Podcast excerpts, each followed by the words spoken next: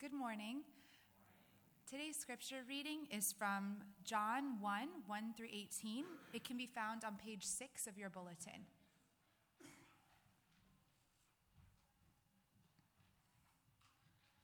In the beginning was the Word, and the Word was with God, and the Word was God. He was with God in the beginning. Through him all things were made. Without him nothing was made that has been made. In him was life, and that life was the light of all mankind. The light shines in the darkness, and the darkness has not overcome it. There was a man sent from God whose name was John.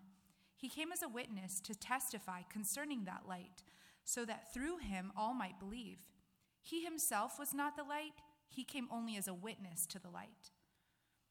The true light that gives light to everyone was coming into the world. He was in the world, and through the world, and though the world was made through him, the world did not recognize him. He came to that which was his own, but his own did not receive him. Yet to all who did receive him, to those who believed in his name, he gave the right to become children of God, children born not of natural descent, nor of human decision or a husband's will, but born of God. The Word became flesh and made his dwelling among us. We have seen his glory, the glory of the one and only Son who came from the Father, full of grace and truth. John testified concerning him. He cried out, saying, This is the one I spoke about when I said, He who comes after me has surpassed me, because he was before me.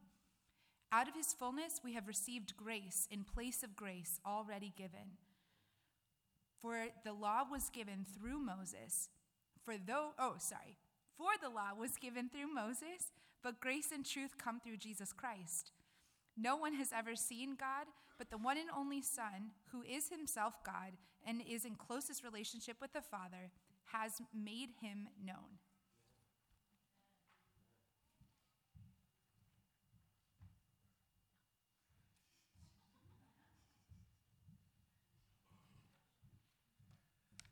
Good morning. I'm Duke Kwan, uh, the other pastor here in this community. Uh, a joy to join you, especially uh, this Advent season. Uh, these decorations are beautiful. Thank you to those who put them up. It's, uh, yeah. Every, every part of our community um, is, is served and managed by somebody, right? Somebody is helping. And so uh, thank you so much for, for those who helped out. I, I love this time of year. I don't know if you do, but I do. The Advent season, Christmas season, it's a, one of my favorite times of year, a meaningful season, time of year. In fact, already this Advent, I feel like I'm rediscovering an old love. An old love that fills my heart and reassures me that everything's going to be all right. I'm talking about eggnog, of course, right? Had a little bit too much last night, uh, leader's Christmas party. Uh, lots of fun. Um, I love eggnog. Let the eggnog lovers say amen. I know you're out there, right?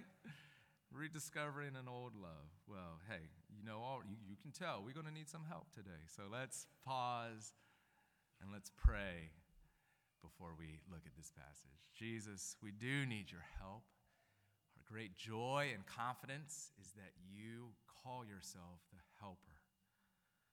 You are eager to open our eyes that we might see you. You are eager to unplug our ears that we might hear from you. You are eager to soften our hearts that we might receive you and do all that work by the power of your Holy Spirit. We can't do it ourselves.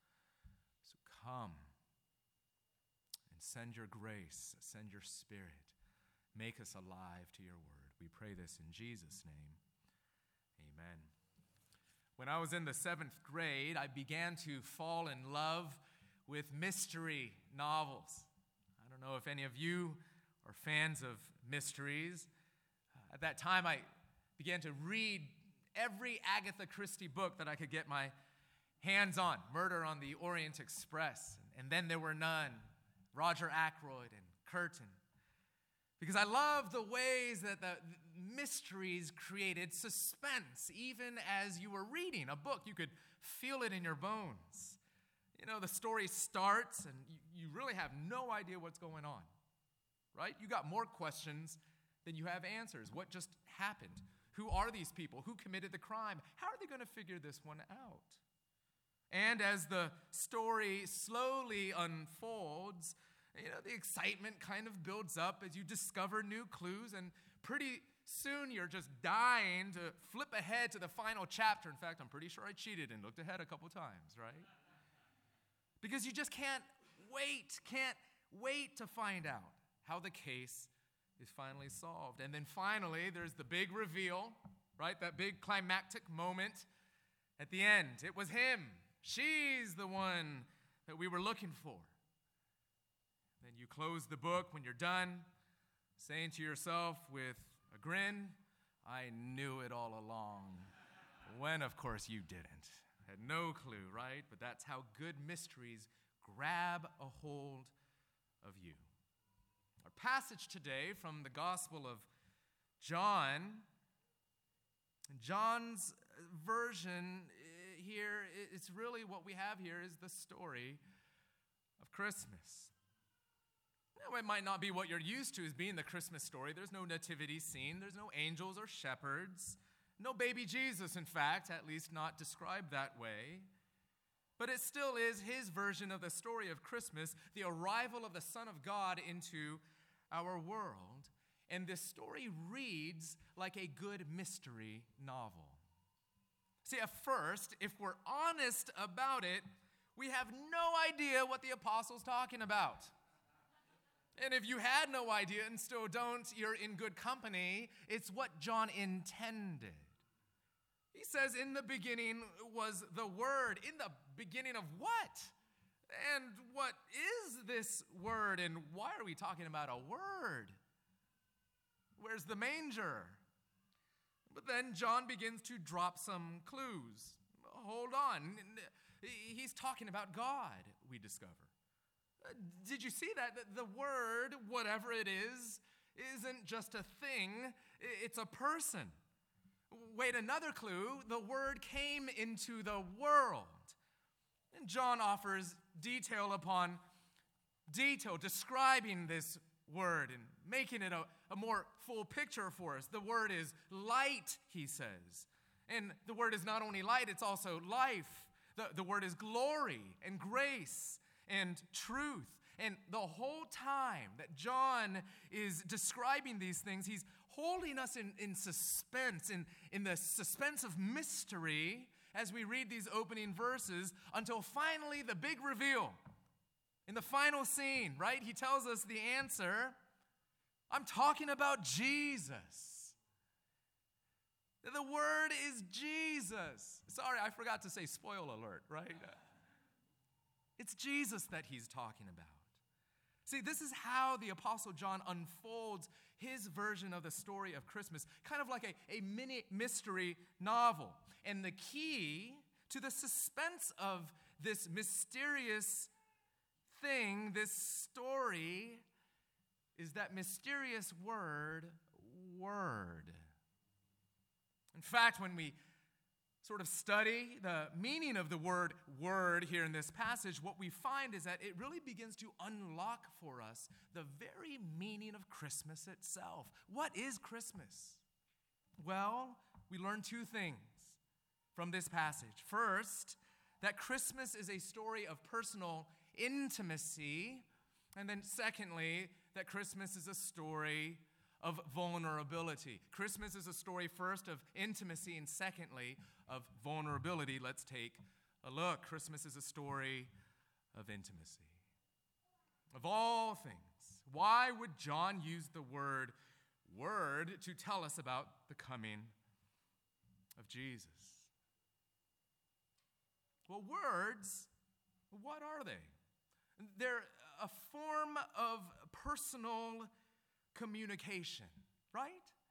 Uh, words give outward expression to our inner thoughts and feelings.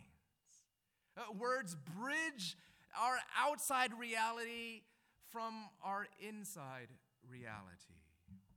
The other day, my son, whom many of you know, he's always around, woke up and almost immediately turned to me and he said, Daddy, I'm sick. I'm not going to school. I don't want to go to school because I'm sick. I want to stay home. And you just don't know how excited I was. Not because he was sick, not that weird, right? But because he can be a little dude that can sometimes struggle to communicate, to put words to his feelings, especially when they're complex. I didn't even know that he really knew how to gauge the state of his body, his physical well being, but somehow it was a moment where he actually found words to describe what was going on the inside of him. Some of you parents wish your teenagers would do more of that, right? Now, some of you wish your spouses would do a little bit more of that, right?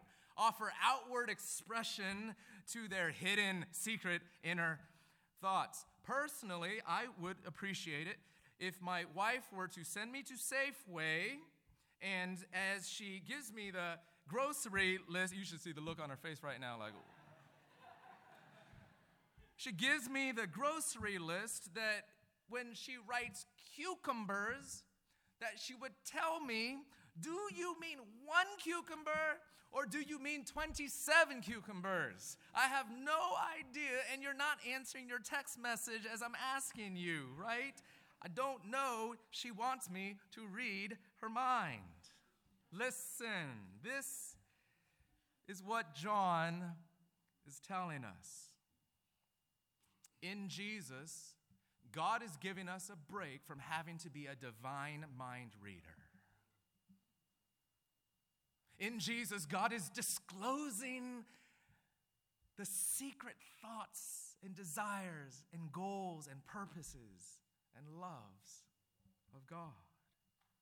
Jesus is God's communication of himself to the world. It's why he's called the Word.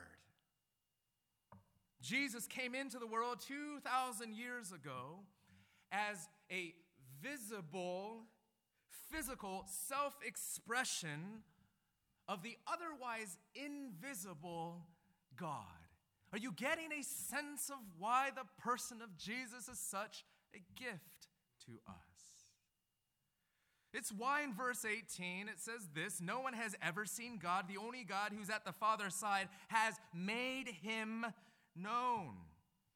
And later in John 14, Jesus, when he's grown up and doing his ministry, he would say these astonishing words to his disciples Anyone who has seen me has seen God the Father. Hebrews chapter 1, later on in the New Testament, puts it this way listen up. In the past, God spoke to our ancestors he gave words to our ancestors through the prophets at many times and in various ways. But in these last ways, He has spoken to us, He has communicated to us, He has given a word to us by His Son, whom He appointed heir of all things, and through whom He also made the universe. The Son is the radiance of God's glory and the exact representation of His being. If you want to see God, look at Jesus. And these, and these New Testament writers are just using the language of the Bible itself. You may or may not know that throughout the Old Testament, the first part of the Bible that came before Jesus' arrival, that there God's speech is such a personal expression of God's power that his words themselves are often described as creating. His words themselves are described as redeeming. His words themselves are described as saving. For example, in Psalm 107, we're told that God sent out his word and healed his people, rescued them from the grave. And so God's word in the Old Testament is portrayed as being so active and so charged with life and power that it's described almost as a person doing redeeming work on God's behalf. And so it's not out of nowhere that John then picks up on that trope, on that theme, on that language, that when John wants to tell us about God, the Son, the second person of the Trinity, coming into this world as a baby, coming to heal and to redeem and to save, that he describes him as the very Word of God, the personal communication of God, the one who makes God known. Jesus is the Word of God. And what does this mean then? Well, first of all, friends, if you want to know what God is like, here's what John is telling us look at Jesus. Maybe you've had questions about what, what God's nature is like and his character and how he works in the world. Uh, maybe you're frustrated because you've been searching for God and you don't seem to have enough of a concrete expression of who he is, nothing to study and nothing really to know. What the Bible says is you have someone, a historical person indeed, Jesus of Nazareth who was simultaneously a true human being and God Himself, indeed, the Word of God, the very personal communication of God in this world. If you want to find out what God is thinking, listen to the thoughts of Jesus. We have some of them recorded right here in the book of John. Advent might be a good season. The Christmas time might be a good season for you to read through the Gospel of John and discover the thoughts of Jesus, which are the very thoughts of the God of the universe. You want to look and see what God looks like, maybe not his physical attributes, but rather his moral attributes. Uh, how he relates to people, how he speaks to the poor, how he interacts with even the proud, how he loves. You want to see what God is like? Look at Jesus. But let me be clear about this as well that John, as he talks about Jesus being the communication of God, the very Word of God, he's not just talking about the communication of just naked facts or information about God or just ideas about God. This isn't a, a, a, transfer of information because words create intimacy. See, here's what's interesting. In John's day, this word, word, was actually sort of a technical term. In the world of ancient Greek philosophy that was flying around those days, the Greek word for word was an abstract force. It was kind of this force that brought order and harmony to the whole universe. It was a, a, rational principle by which everything in the universe was said to have existed. And so John is using this familiar, sort of technical term to connect with the Greek way of thinking as he speaks about the true and living God, but he's also redefining it and he's challenging it and he's challenging us. Why? Because far too many of us tend to think about God as though he were just a rational principle. Uh, some of us think that God is an idea. We might even relate to him, treating him as though he were kind of an inanimate object. Came across a, a story recently where a, a, a woman apparently recently got engaged to her chandelier. It's a strange story, of course, and it's an example of what is often called objectophilia love and attraction and commitment to inanimate objects. And so this woman, she explained that she first saw her fiance, she knows her, on eBay. Last year, she says it was love at first sight. She gave her a name, Lumiere. And the 30 inch wide chandelier, in fact, is an antique, a little bit older than her, but had to be shipped over from Germany. She's, this woman says, I couldn't stop thinking about her, how beautiful she was, beautiful shape, and could really feel the amazing energy coming from her. I knew it would be tricky to get her home, but I knew I just needed to find a way to make her mine. Got engaged, getting ready to be married. Now, now, now,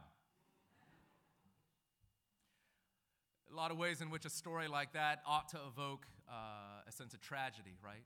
Pity. There's probably some sort of a disorder operating in this woman's mind or heart, of course. And in some ways, of course, it's amusing as well, especially as we just see the outrageousness, outlandishness of that kind of thing. Uh, but what if it's more like us than we think? Uh, what if there's a way in which we might be saying that we're relating to God, even developing a relationship with God. Some of us talk about even praying to God, and yet when it comes down to it, the way in which you conceive of God is that He's just a theological principle. He's kind of just an idea that I've created or that I've heard about. He's maybe even an object of my imagination, but sure, I relate to him. Sure, I might even say I love him. Sure, I say I put my trust in him. Sure. And yet, God gives us a different thing. He's not an abstract idea. He does not call us to relate to him as an abstract idea or a theological principle. God is not a vibe, God is a person who offers to be in a promised relationship, love with a promise called a covenant. Even for sinful, selfish people like you and me running the opposite way, even taking the living God Himself and treating Him like an object simply to get away with the things that we want to get away with, to have control and power over Him so that He can't lord it over us. We treat Him as a dead being when He's alive, and we call it love or we call it faith, or we call it religion. God has a better way. He's got better purposes for us. He gave us a word, and words create intimacy, real relationship.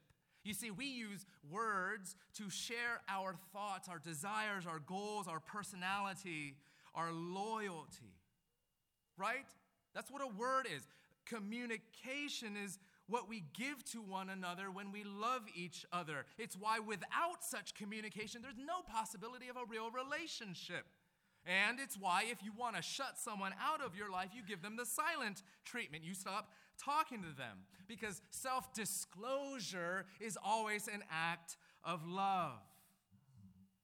Words create intimacy. The Word, Jesus Himself, created and creates intimacy. God. Don't you want that? Don't you want to know God like that? Some of you are just coming to a point of even realizing that might even be a possibility.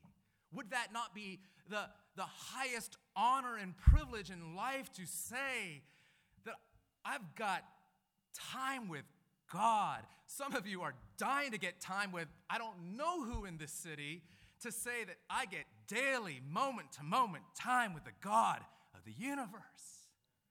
This is what's offered to you, dear ones starving for dignity and status and meaning. This is the intimacy that he offers you, one who loves you and knows you, promises to change you and set you free to be the person that you were created to be.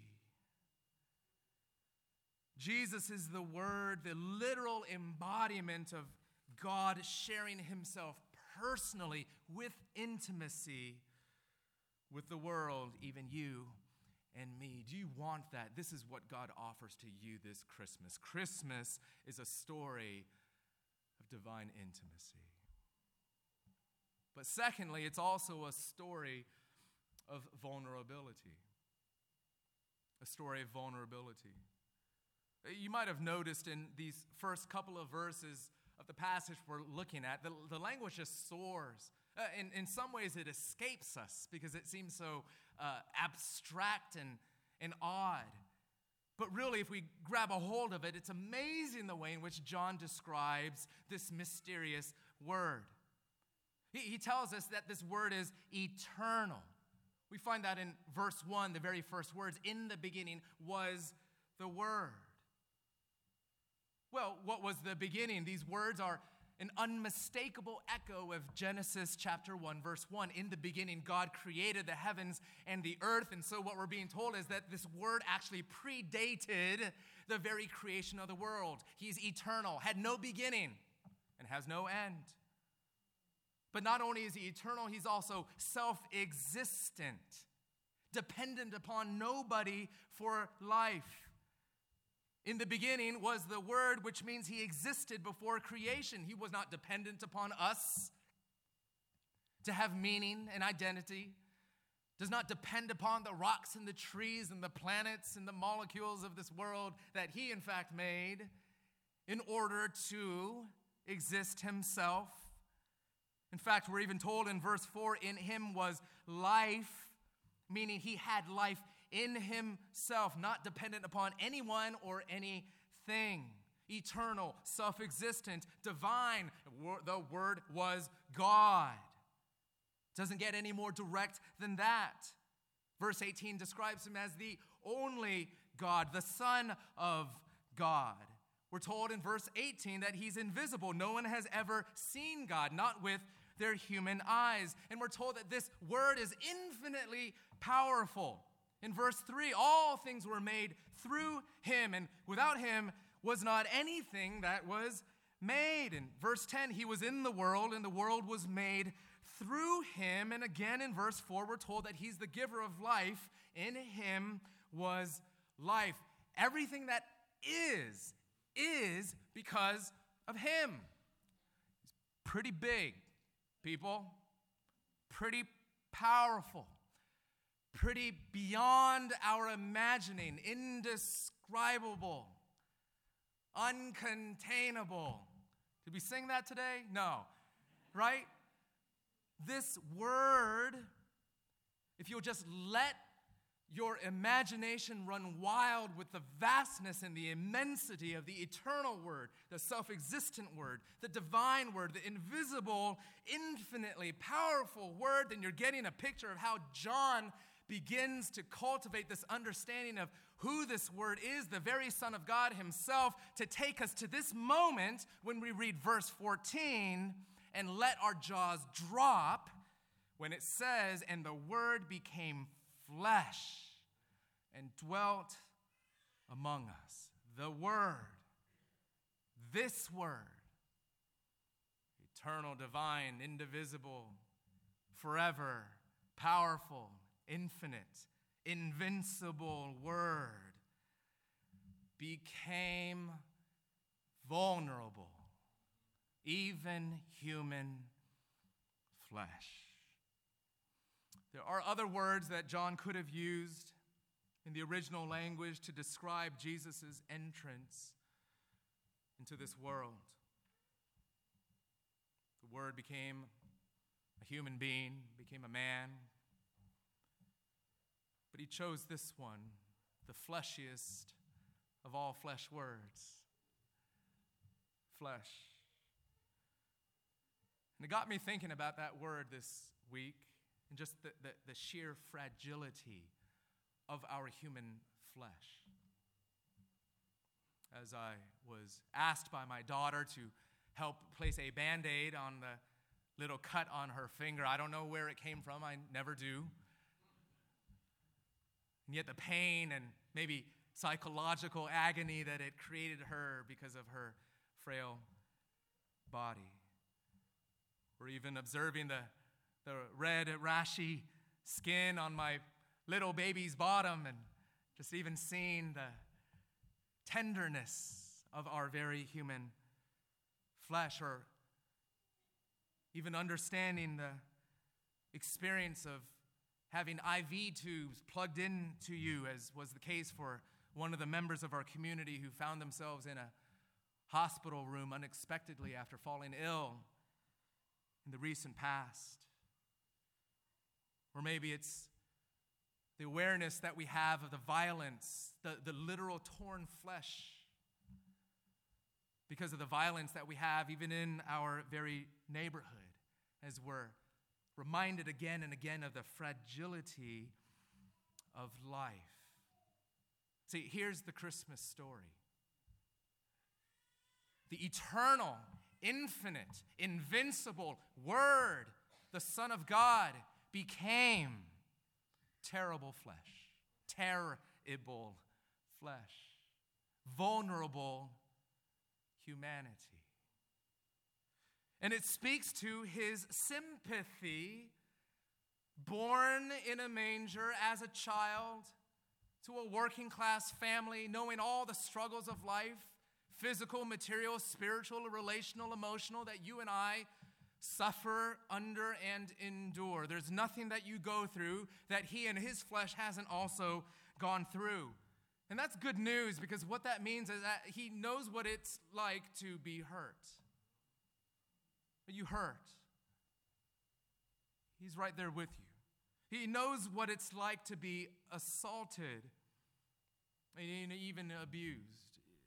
This eternal word, the Son of God Himself, knows what it feels like to have a, a broken heart or a broken body from chronic illness. He knows what it feels like, what you feel like when you are just exhausted in body and in soul.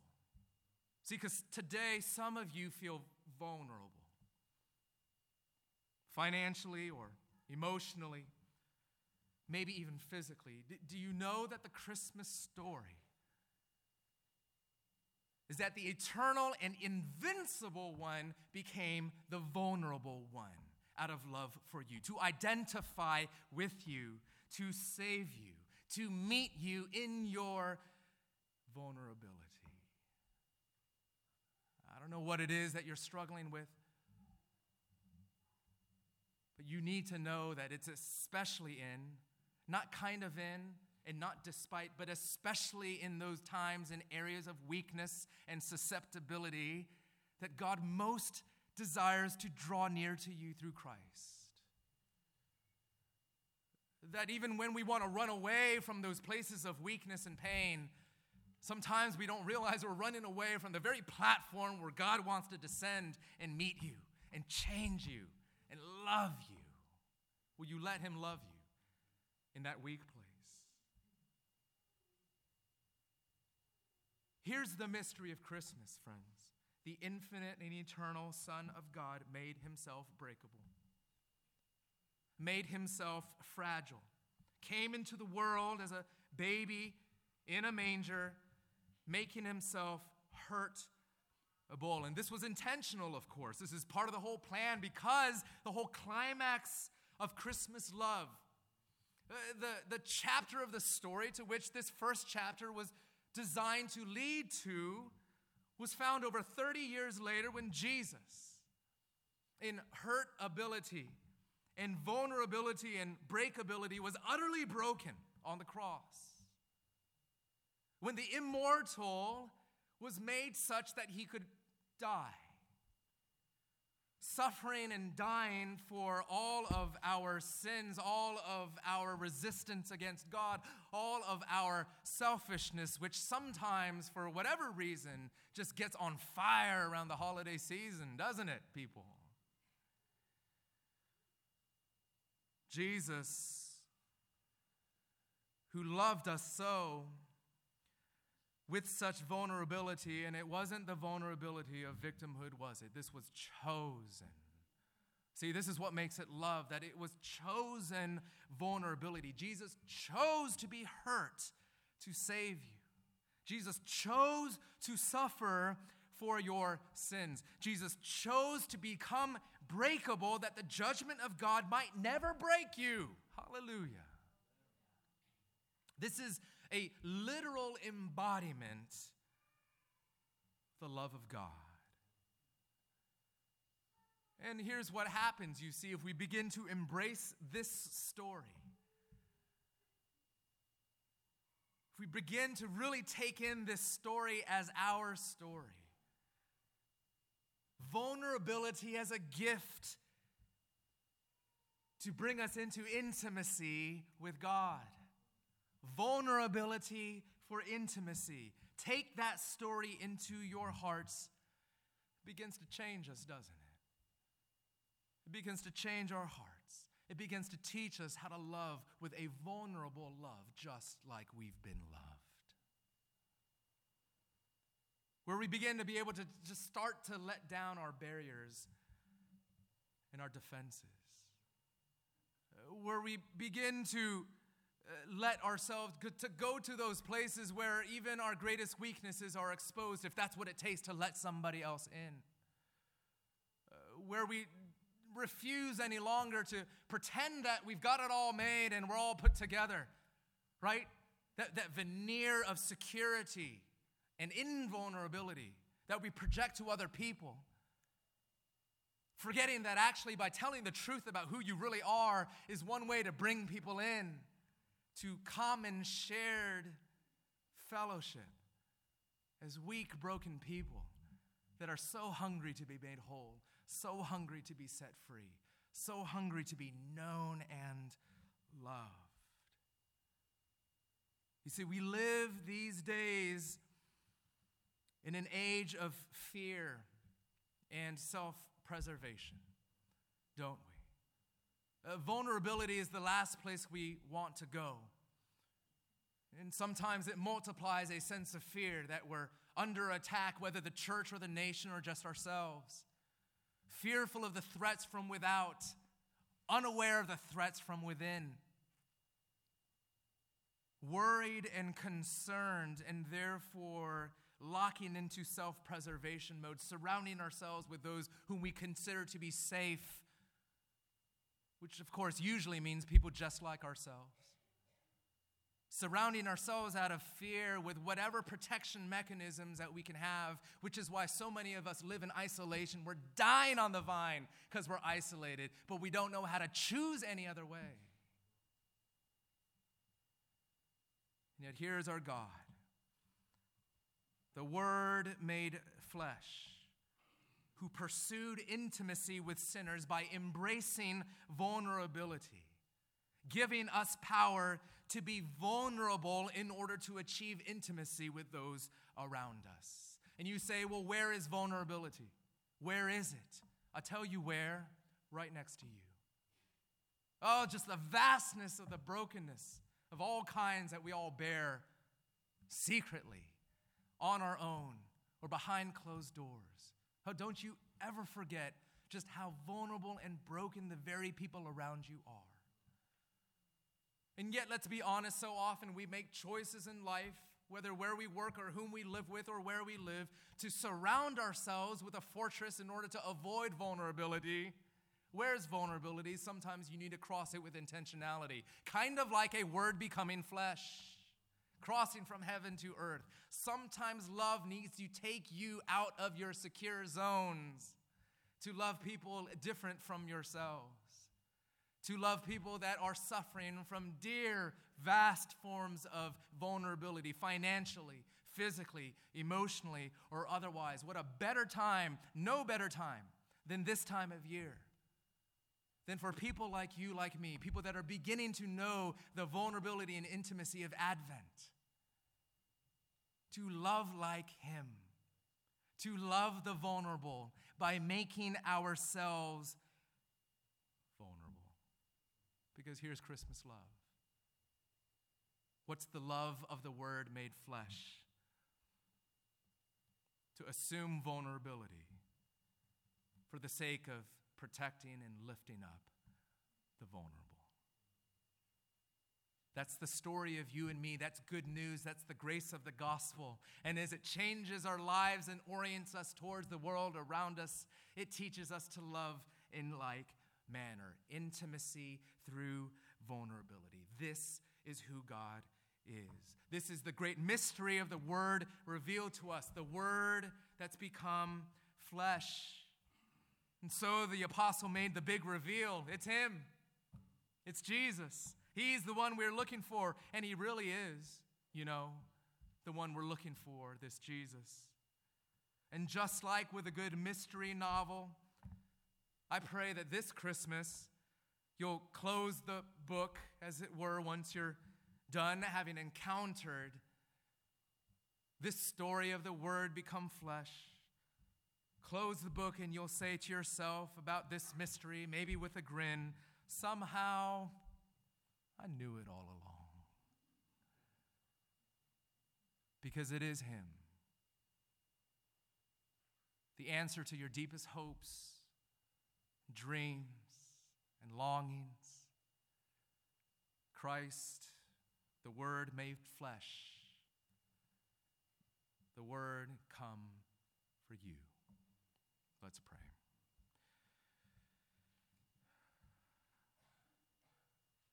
Make these things true to every one of us. Change our lives. We pray in the power of the words of the Word, Christ Himself, in whose name we pray.